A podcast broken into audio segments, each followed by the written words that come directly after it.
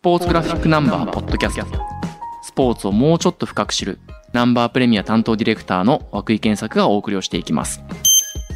ナンバー1081号男子バレーボールワールドカップパリ五輪予選。僕たちが強い理由この号について担当デスクの稲田さんと話をしていきます。よろしくお願いします。よろしくお願いしますえっと、今回は9月30日から始まるパリ五輪予選の見どころについてちょっとお話をしていきたいんですけれども、今回1081号では日本代表メンバーの主力の選手名鑑だったりだとか、戦術についての解説記事、ブラン監督のインタビュー記事なんかも載っていて、今のチームを分析するには非常にわかりやすい構成になっています。稲さん、の、担当デスクとして、今回のチームの鍵を握る選手っていうのはどなただと思いますか？そうですね。もう日本の強みっていうものは一番はまあ守備ですよね、うん、つないでつないでというのでなのでそういう意味では、まあ、先ほど申し上げた、まあ、高橋藍選手っていうのは守備力が非常に、はい、攻撃力も兼ね備えている。でやっぱりリベロの山本選手ですね。山本智選手、はい、リベロの守備力というのはこれはもう世界屈指世界一と言ってもいいぐらいなんじゃないかなという思いまあ、高橋藍選手が増えることで、まあ、リベロが2枚いるんじゃないかというようななるほど。言われるようなことはあります。で山本選手の記事もあるんですけれども僕も直接これあの取材してなんていうかもう自信に満ち溢れてるんですよね。結構珍しいぐらい自信満々のインタビューですよね。普通リベロってなんか地味な選手というかですねこう縁の下の力持ち的な、うん、拾って拾ってっていうそういう悲壮感が漂っている,、まあ、言うかどうかわかんないですけれどももう楽しそうにも何でも拾うと、うん、で山本選手の写真3点使ってるんです全部笑顔で。楽しそうに拾っていると。しかもその紙面の中ではディグの瞬間にもなんか笑ってる写真結構びっくりしましたなんかねええもう来た来たみたいな感じなんですよね、俺のところに。はい、で、それでも難しいボールを拾ったら、もう本当それがもう彼らが燃えていると。で、一番声も出す選手で、うん、ムードメーカーにもなっていてと。だからまあ、守備っていうのはどうしてもこう受け身になって、守って守ってでこう辛い感じですけど、楽しく守備ができているというところがちょっと見てほしいなというのはありますね。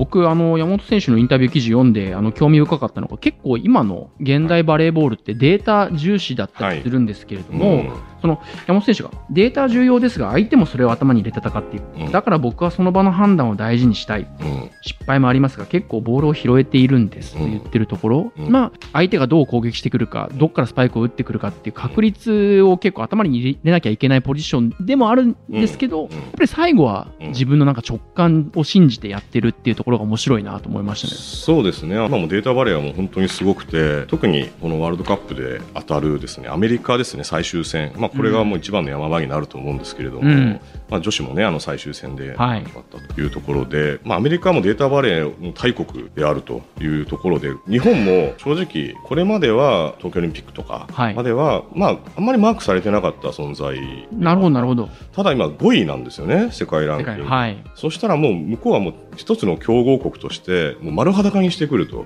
データを特に、まあ、アメリカはもうその傾向が強いということなので、うん、そうなった場合に必要となってくるのがそのこのデータの裏を書くようなプレーっていうのがあると、うん、まあ、それも想像力とかその場の判断一瞬、うん、まあ、野生の勘と、山本選手結構野生の勘みたいなものがね 働いて強いんですね。アナリスト伊藤コーチですね、はい、今回、まあ、戦術を語ってもらえるんですけども彼はもうものすごく緻密にもう寝ないで相手のチームをまあ分析していると、はい、彼とか、まあ、ブランさんの指示を超えたところで守備が見られる可能と、まあ、あのなんていうかその辺も見どころかなと山本選手の。なるほど、まあ、あとはもう本当、まあ、拾ったものをつなぐ、まあ、関田選手ですよね、うん、関田。もうこの人ももう絶対的な存在。はい。まあ、正直、どの人がいても欠かせないあのチームではあるんですけれども、うん、やっぱりこの関田選手、山本選手、っていうのはもう派手ではないですけどすごいキーパーソンになっていると。そうですよね。あの表紙になっている石川祐希選手とか高橋藍選手にもちろん注目がいくとは思うんですけど、はい。はい、そのセッターの関田選手リベロの山本選手あたりの個性が際立ってくると日本盛り上がりそうですよね、はい、本当そうだと思います、ええ、あとはまあブロック・ブランス監督も福澤さんの解説ですね。福澤達也さんの解説であとまあ伊藤コーチ含めてやっぱり一番ブロックが弱点であるというところが、あの言われていて、まあ、これがどこまでネーションズリーグ銅メダル取ってアジア選手権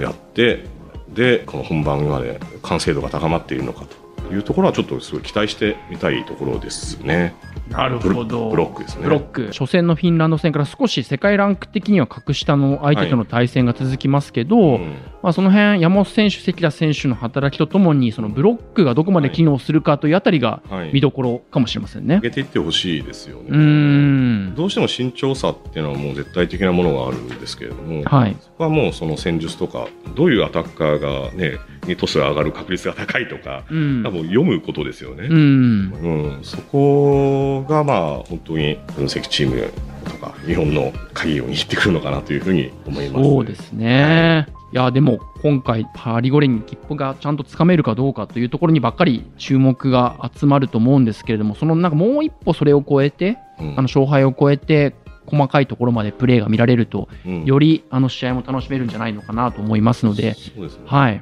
あのぜひこれらの記事を読んで見てみてください。どうもありがとうございました。